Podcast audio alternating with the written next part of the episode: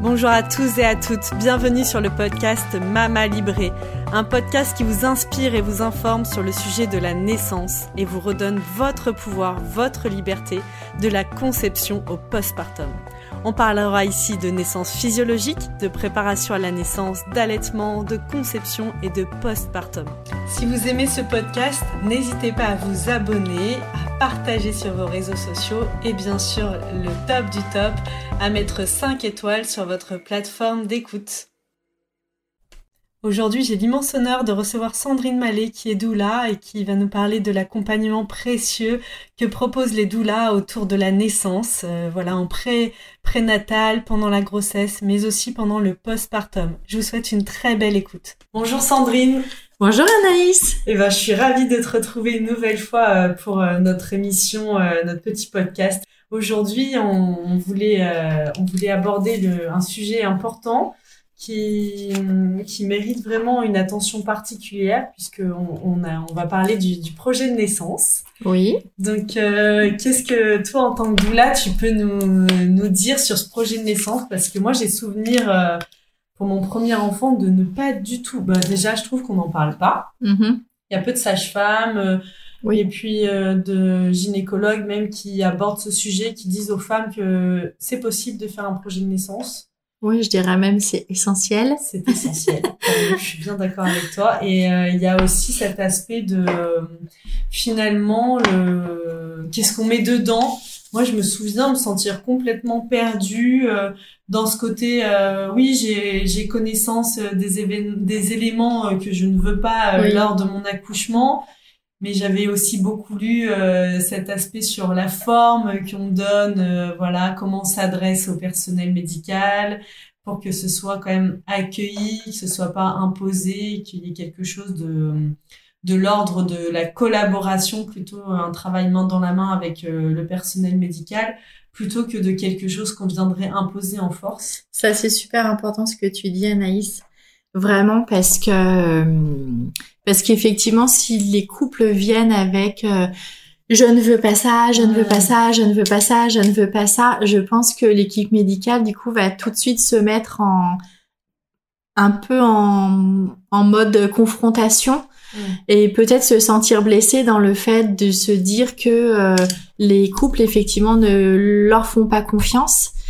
Et effectivement, c'est un jeu très subtil de savoir qu'est-ce qui est possible de mettre, comment c'est possible de le de le rédiger pour effectivement faire que ce soit un travail de collaboration où la confiance est là euh, entre le couple et l'équipe médicale, en sachant que effectivement le jour où on vient à la maternité, on sait jamais sur qui on va tomber, eh sur quel personnel on va tomber, et que peut-être euh, euh, moi, j'ai toujours tendance à dire aux, parents que c'est super important d'en reparler avec la sage-femme qui les reçoit quand ils arrivent à la maternité, en fait. Mmh.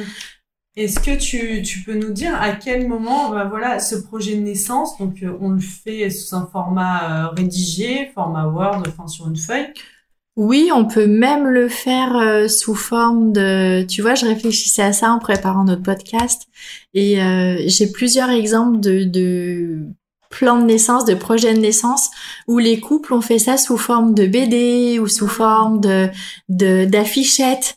Et je trouve que ça c'est chouette, ça peut être chouette, chouette parce que déjà c'est ludique.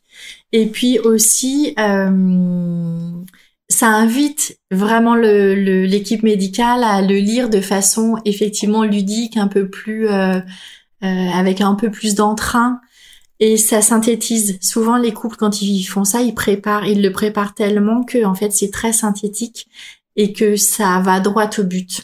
Et juste, à quel moment on, on se s'intéresse à ce projet de naissance au moment de la, voilà, pendant la période de la grossesse, à partir de quand il est bon de, de s'y mettre et de s'intéresser Alors même si ça se construit, je pense, tout au long de la grossesse, mais oui, ça à peut quel changer moment aussi. on se dit, et ça peut changer, c'est très important de le, le préciser, mais à quel moment on le pose sur le papier et surtout à qui on le donne et à quel moment, euh, voilà, de du parcours un peu. euh, Alors tout à l'heure, j'ai dit que c'était essentiel. Je pense que avant même de le présenter à l'équipe médicale, je pense que c'est essentiel de prendre ce temps-là en couple Mhm. pour pouvoir réfléchir justement à comment on veut accueillir son bébé.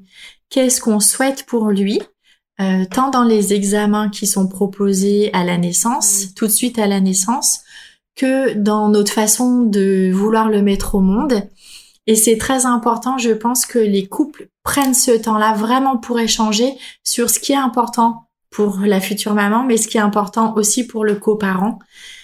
Parce qu'ils peuvent ne pas avoir de, ne pas avoir le même avis et prendre ce temps-là pour échanger, pour se mettre d'accord, pour, euh, pour réfléchir et pour entendre la position de l'autre Mhm. dans ce qui est important pour soi, en fait, par rapport à l'accueil de ce bébé qu'ils vont accueillir ensemble finalement. Bien sûr. Il y a aussi toute la dimension du corps de la femme et forcément que elle aura pas, la future maman n'aura peut-être pas les mêmes priorités que le futur papa ou que le futur coparent. Et ça, c'est super important. Et pour moi, c'est l'essentiel, il est là, en fait, de prendre ce temps-là ensemble pour pouvoir réfléchir.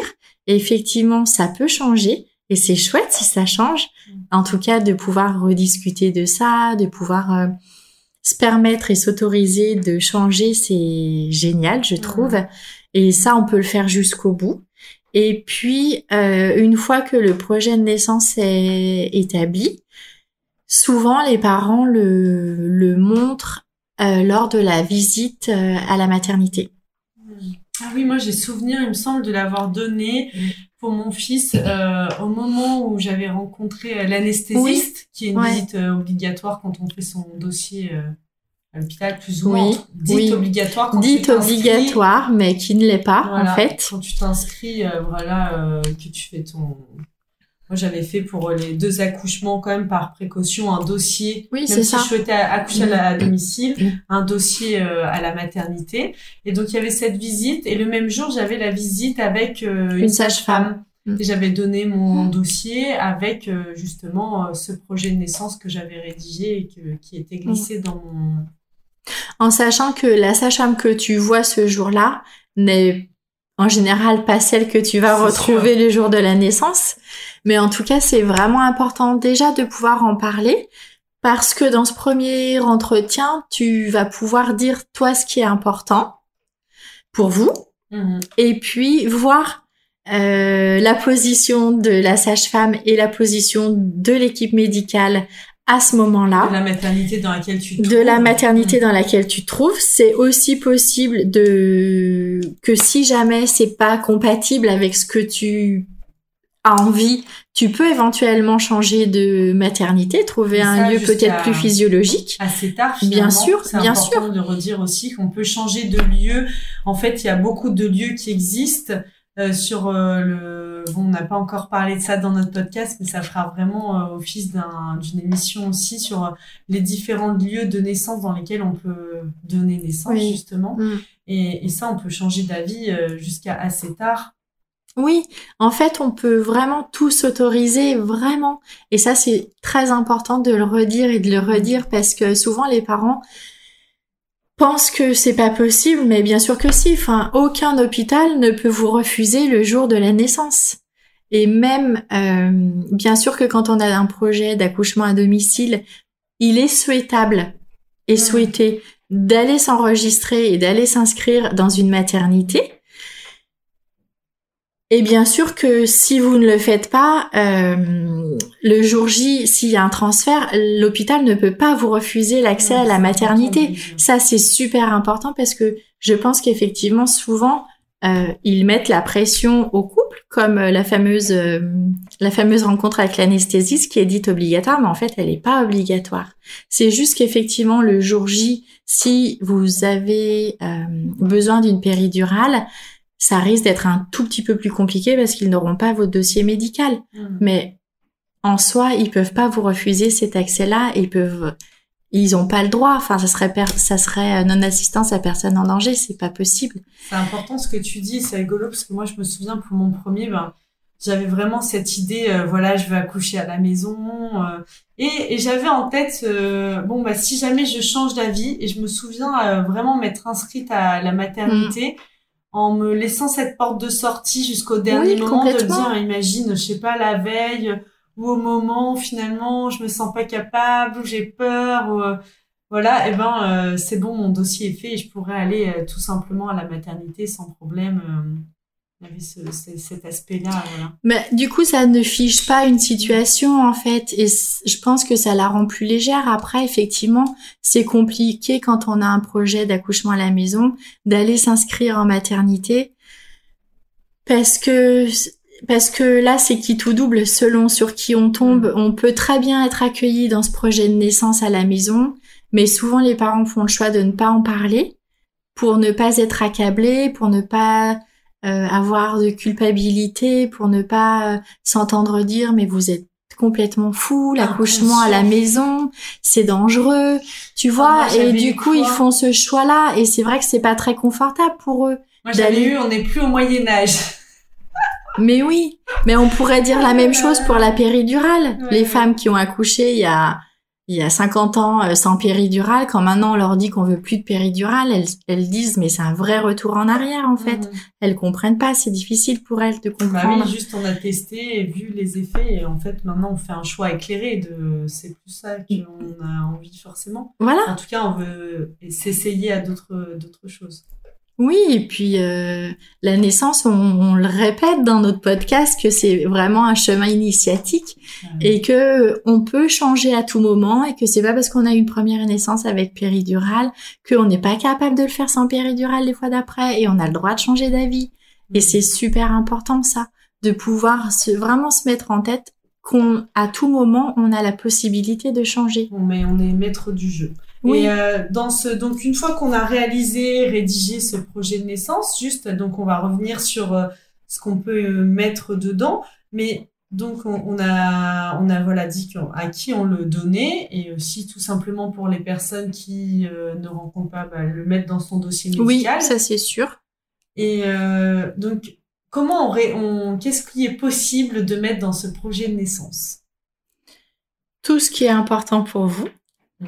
Euh, tout ce qui est important pour le futur couple de, de parents. Vraiment des choses, euh, souvent je conseille de, de mettre des choses vraiment essentielles. Alors bien sûr, si c'est une première naissance, euh, on a des idées, en tout cas sur ce qu'on aimerait et ce qu'on ne souhaiterait pas. Donc ça, c'est très important. Je conseille toujours aux parents de bien se documenter. Ça permet de pouvoir argumenter lors de la fameuse visite dont on vient de parler, Mhm. pour montrer euh, à l'équipe médicale qu'en fait, on n'est pas là pour déjouer tout ce qu'ils nous proposent, mais plutôt pour euh, pour leur montrer qu'on sait de quoi on parle et que si on refuse l'épisiotomie ou que si on refuse la péridurale, on sait pourquoi on le refuse et, et, et on n'affiche pas juste un refus pour dire de refuser. Et oui. Et ça, c'est très euh, important. qu'on peut dire, oui, voilà, il y a, on peut parler de ce, ce refus de l'épisiotomie, de Euh, par rapport à la péridurale, aussi, vraiment les euh, questions, c'est l'épisiotomie, la péridurale, en cas de césarienne, Voilà. comment on se positionne et qu'est-ce qu'on souhaiterait? Ben, c'est-à-dire, euh, euh, est-ce que mon compagnon va pouvoir être avec moi, par exemple? D'accord. Est-ce que avant d'avoir une césarienne, on peut euh, essayer tout ce qui est possible de faire? Mhm. Parce que parfois, il y a quand même des césariennes qui sont De confort. De confort, dire ça, mais- qui sont pas forcément justifiées. Mhm. Euh, par rapport au clampage du cordon Oui, ombilical.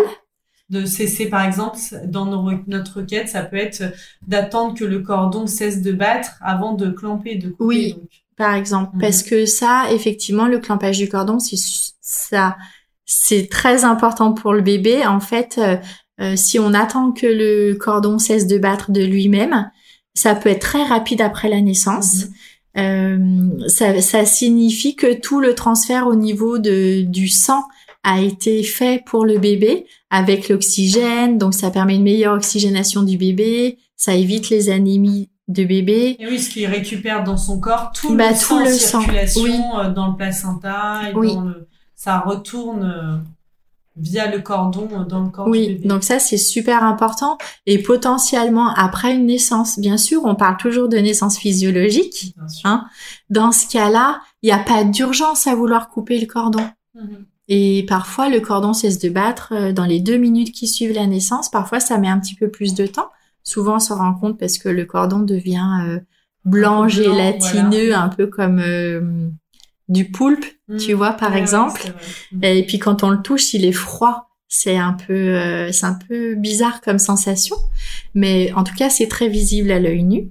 Donc, euh, le clampage du cordon, euh, tout ce qui est aussi au niveau de- des injections d'ocytocine Mhm. au moment euh, de la naissance du bébé. Ça, c'est souvent en prévention d'hémorragie. Au moment de la, pour la délivrance, tu veux Oh, dire. ouais. Euh, Qu'est-ce qu'il y aurait d'autre? Le, le fameux cathéter. Mm. Euh, voilà, toutes ces choses-là. aussi, il y a le pot à pot, peut-être la volonté. Ah oui, bien sûr. La mise en au sein aussitôt. Moi, je me souviens avoir euh, notifié, par exemple, aussi dans les soins du bébé, Oui, que je voulais pas que mon enfant, euh, sauf si vraiment c'était indispensable, mais qu'il ne soit pas aspiré. oui. Euh, Les gouttes dans les yeux, la vitamine K la- et voilà. la vitamine D. qu'on patiente pour la vitamine K et la vitamine D, que c'était pas une urgence, pas de bain euh, C'est ça, même, ce que j'allais dire. le même jour. Ouais. Et aussi la lumière, je me souviens avoir euh, Une lumière un peu plus bah oui, tamisée. essayé de... Enfin, j'ai- souvenir de ça, de me dire, non mais en fait, quand t'es à l'hôpital, ils le changent, là, allez hop, euh, les... Ouais. Donc bien sûr. Oui, oui, puis le, enfin ça c'est vraiment tout ce qui est euh, au niveau, tant au niveau des soins apportés à la maman, des interventions médicales apportées à la maman, euh, en cas de, voilà, en cas de, de cheminement qui peut être un peu long, euh, le perçage de la poche des os par exemple. À fait. Tu vois, ça on n'en a pas parlé. Enfin voilà, vraiment de se renseigner sur tous ces petits actes qui peuvent paraître anodins, mais qui ne le sont pas et qui, euh, quand on commence, souvent après il y a une intervention de de- d'actes médicaux qui peuvent vraiment engendrer des des effets secondaires euh, importants. Donc ça c'est vraiment très important de, euh, prendre conscience de ça. Moi, je voulais te poser la question. Tout à l'heure, tu évoquais les lectures pour préparer et puis avoir les connaissances parce que voilà, euh, quand on, on est, on attend un enfant la première fois, On sauf si c'est un milieu dans lequel on travaille. Moi, personnellement, je ne connaissais rien du Mhm. tout. Et j'ai lu une quantité astronomique de livres parce que je trouvais ça passionnant et j'avais vraiment Oui. envie de, de connaître et de savoir. C'est pour ça que j'en suis aujourd'hui à faire ce podcast pour faciliter la vie des, des parents et des mamans pour aller plus vite.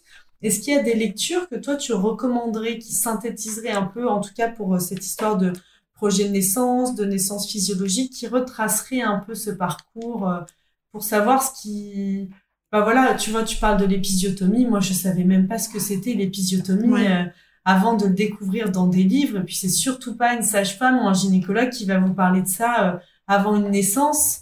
Mm. Euh, je savais pas qu'on injectait de l'ocytocine. Personne ne nous en parle. Le déclenchement, Le déclenchement. simplement le dé- simplement entre guillemets le, déplan- de- le déclenchement, le décollement des membranes. Enfin, il y a une quantité de gestes euh, qui ne sont pas euh, Indispensables. indispensables et qu'on nous fait parce que effectivement euh, le corps médical est pris dans cette routine et que parfois il ne pense pas. Je suis pas en train d'accabler le corps médical. Non, hein. juste dans un protocole qui parfois pour euh, nous euh, peuvent nous desservir. Oui, et, en fait, il, il ne pense pas qu'on puisse être, euh, qu'on puisse avoir envie d'autre chose.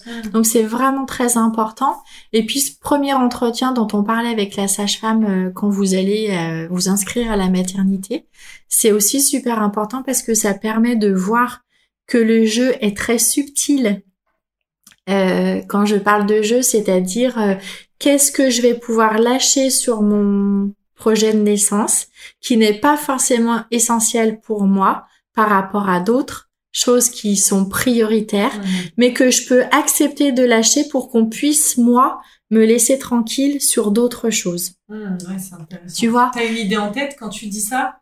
Par exemple, des choses qu'on pourrait lâcher, qui seraient... euh, Par exemple, le fameux cathéter, hmm, tu vois, ça c'est, à mon sens, c'est pas, c'est pas là que Dramatique. se joue la bataille. voilà, c'est pas là que se joue la bataille.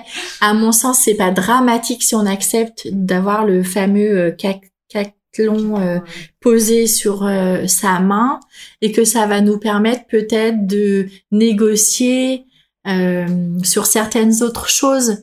Tu vois, parce que souvent le corps médical dit ah oui, ils lisent, hein, ils lisent le projet de naissance et puis ils disent ah oui, mais ça on le fait en fait, Mhm. mais ça on le fait.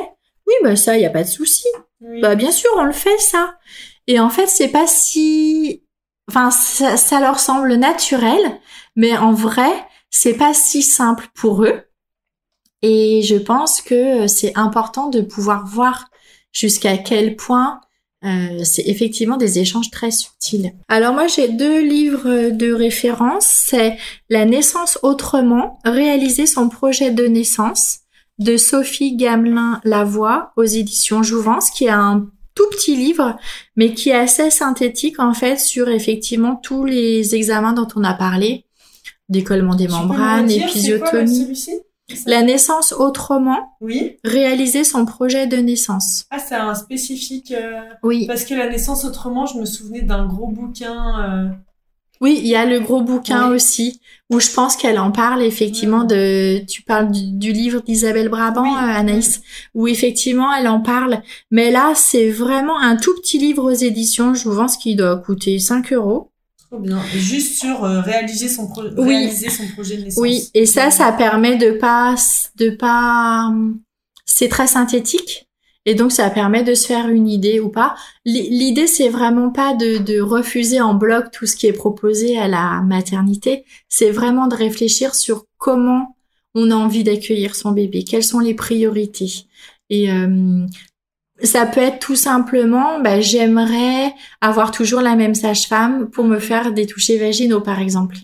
Ou je ne souhaite pas de Ou toucher je, vaginaux, ne, ou je ne souhaite pas de toucher vaginaux. Et oui, on l'a pas dit ça aussi dans les projets de naissance. Tu vois, de limiter, euh, de limiter aussi euh, le au niveau, bah, par exemple, il y a quelque chose aussi dont on n'a pas beaucoup parlé, qui est très subtil en termes de négociation, je suppose, à l'hôpital. C'est euh, la pause euh, au niveau du euh, pour Le monitoring le monitoring, voilà. Oui, bien sûr. Oui, bah ça, ils vont te dire que c'est obligatoire. Oui, après il y a Et certaines, après, t'es euh, ficelé sur euh, sur ton lit, alors qu'on sait que la mobilité c'est essentiel pour euh, cheminer avec bébé euh, jusqu'à la naissance. Après, il y a certaines maternités Ouais. qui ont des monitorings ambulatoires. ambulatoires, mais comme ça coûte très cher, toutes ne sont pas euh, équipées. Et oui. Donc parfois, quand dans notre projet de naissance, on notifie notre besoin, notre désir de rester en mouvement euh, pendant tout le travail, ça va à l'encontre de cette obligation euh, de monitoring qui nous cloue au lit en fait, Oui. puisqu'on on peut pas bouger. Oui. Donc euh, c'est intéressant. Et du coup, ça me fait rebondir sur ce projet de naissance, de bien réfléchir en fonction de ce qui est important pour nous, de euh, des lieux qui peuvent correspondre ou non à ce projet de naissance. Bah justement, la, la rencontre euh, au moment de l'inscription, ça permet effectivement de prendre conscience de ce qui est possible ou pas. Et si effectivement c'est complètement euh, antiphysiologique ou vous le sentez pas parce que vous avez pas eu un super bon feeling, vous sen- sentez qu'elle vous dit oui oui, mais qu'en fait elle le fait pas vrai, elle, elle le fera pas vraiment. Justement, de prendre la poudre d'escampette et d'aller euh, s'inscrire ailleurs. En fait, je pense que le projet de naissance doit être synthétique, doit être euh, court. Il faut mettre les formes, hein. Mm. Bien sûr, pas dire je veux, je ne veux pas, mais plutôt je souhaiterais. Dans je- la mesure du possible. Dans la mesure du possible, nous avons complètement confiance en vous. les formes. Voilà, vraiment mettre les formes pour pas que le corps médical se sente agressé et qu'il Mm. puisse y avoir une discussion possible et vraiment mettre les choses qui sont absolument prioritaires parce qu'après il y a quand même des petites choses qui sont négociables le jour J. Euh, voilà, style de peau à peau, c'est très important, mais quand même la majorité des maternités Oui, maintenant le proposent. Donc, euh, euh, je pense que c'est essentiel de se poser des questions par rapport aux soins du bébé Mhm. et par rapport euh, à la maman. Moi, je Euh, me souviens avoir noté aussi que euh, je ne souhaitais pas être séparée de mon enfant. Ouais, Que tous les soins, euh, s'il y avait des soins nécessaires euh, qui devaient être faits, soient faits dans la chambre ou en présence de, de mon conjoint. oui, oui, ça c'est super important.